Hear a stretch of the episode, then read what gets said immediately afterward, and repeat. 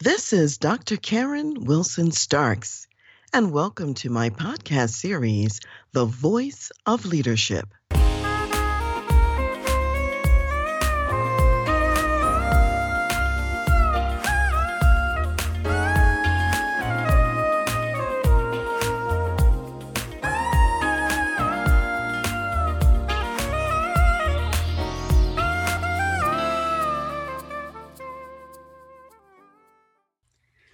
What do you have in your hand? A lot of times in business, we think we need a resource outside of what we already have.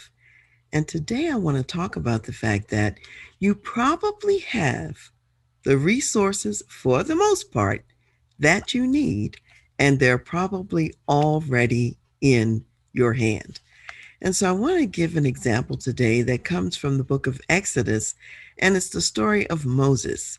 And if you recall in this story, God met Moses at the burning bush. So here was this bush that was burning and it didn't burn up. So, of course, if you saw a bush burning and it didn't burn up, it would certainly get your attention. And it got Moses's attention. So he walks over there to see, well, what's going on with this bush? How come it's burning and how come it's not burning up? And that's where God spoke to him and said, Look, I have heard the suffering of my people down in Egypt and how they're oppressed, they're in slavery, and I have decided to deliver them. And I'm sending you, Moses, to be the deliverer. Now, by this time, Moses had been on the backside of the desert for about 40 years. This is after he had killed the Egyptian, thinking he was going to free the people 40 years earlier. And so he's thinking to himself, he's become much more humble at this point, And he's saying, Who am I, you know, to go to Pharaoh? Forgetting, of course, he had been raised in Pharaoh's house. So he certainly knows about Egypt and he knows the ways of Egypt and the education system and everything else. And so God tells him, because Moses is concerned about him being the person to be sent back. And so God said, I will certainly be with you. And he says, Well, you know, who should I tell him is sending me? So God said, Look, first of all, I'm going to be with you. That's superpower right there. And then, secondly, God gave him the words and he says, Tell him, I am who that I am has sent you. Tell them that I am the God of your fathers, the God of Abraham, Isaac, and Jacob. He said, Tell him that. So he gave him words to say. And then Moses was still somewhat reluctant, even at that point. And so then God gave him sort of what I'd call a prophetic vision of what was to come. He says, When you bring the people out of Egypt, you're going to come right back to this mountain, and this is where you're going to worship me. That's going to happen in the future. And he says, I'm going to stretch out my hand and I'm going to do all of these mighty and wondrous acts down in Egypt. And eventually they will let you go. And then he says, and when you go, you're not going to go empty handed. You're going to go out carrying gold and silver and clothing and all kinds of things. So he's telling him the beginning, the middle, and the end, even before it all happens. And so Moses was still a little bit concerned. And so he had in his hand a rod that God showed him how he could use. He also had his own hand itself, which God showed him how to use. And he had power from God to even strike the waters of Egypt and turned them into blood and so on and so forth. Moses still kept coming up with stuff. he said, You know, I'm not an eloquent person. I'm no speaker. And God says, I'll tell you what to say. I'll be with your mouth. And he kept complaining so bitterly about speaking that, you know, God finally said, Okay, look, your brother Aaron will be your spokesperson. You tell him everything, he'll speak on your behalf. God was not accepting any excuses. And basically, he was telling Moses, You have everything you need in order to accomplish this mission. And so, what I want you to think about, even as you think about your own business, is to think about what is it that you want to accomplish, first of all, in your business? That's number one. And then, secondly, take inventory. What do you already have to make that happen? What's already in your hand that would allow you to accomplish what you've set your heart and mind on? And after you've figured that out, what can you do with what's in your hand? And you have to learn what to do with what's in your hand. So, you know, you got some resources, but sometimes we don't always think about how can we use those resources? And you might have to contemplate and meditate on that for a while to figure out, given what I do have in my hand, how could I then use it? And ask yourself, how will what I have make a difference?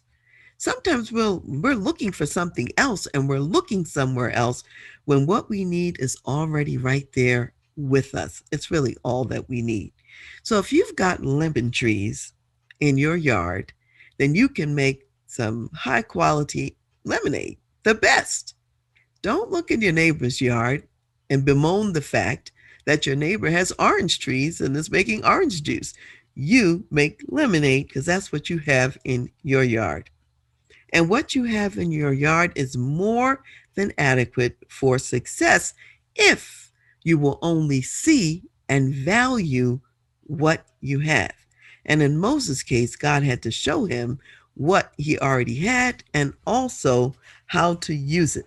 So, in today's biblical word of wisdom, I'm going to read Exodus, the fourth chapter, verses one through five. And this is Moses having a conversation with God.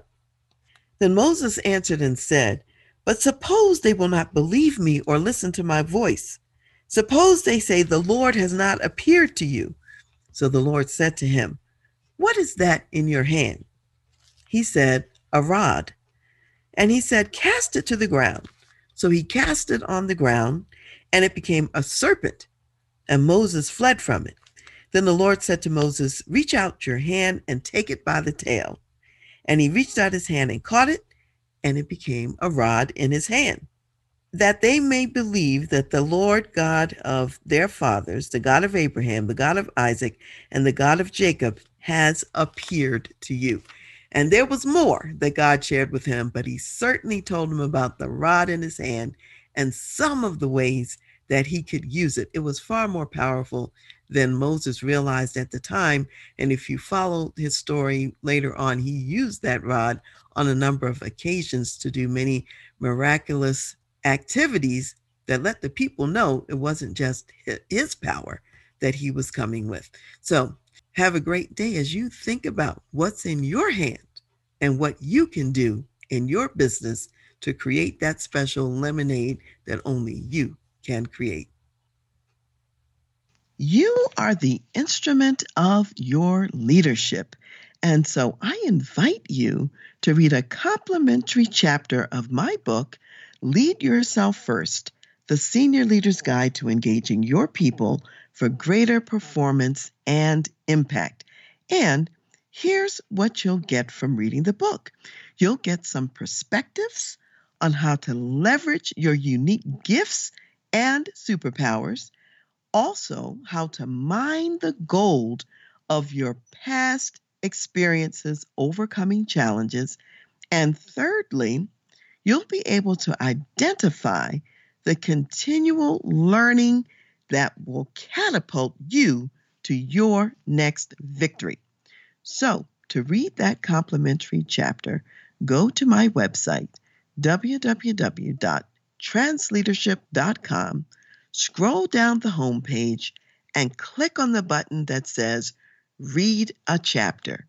And I look forward to meeting you inside the book.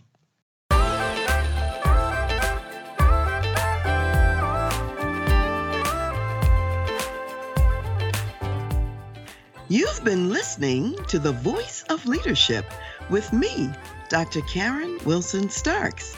And I want to give a special thanks to jazz saxophonist Ron McMillan for granting us permission to use his gifted music on our show. Thanks for listening, and remember to go to my website, transleadership.com, for more strategies, insights, and leadership resources.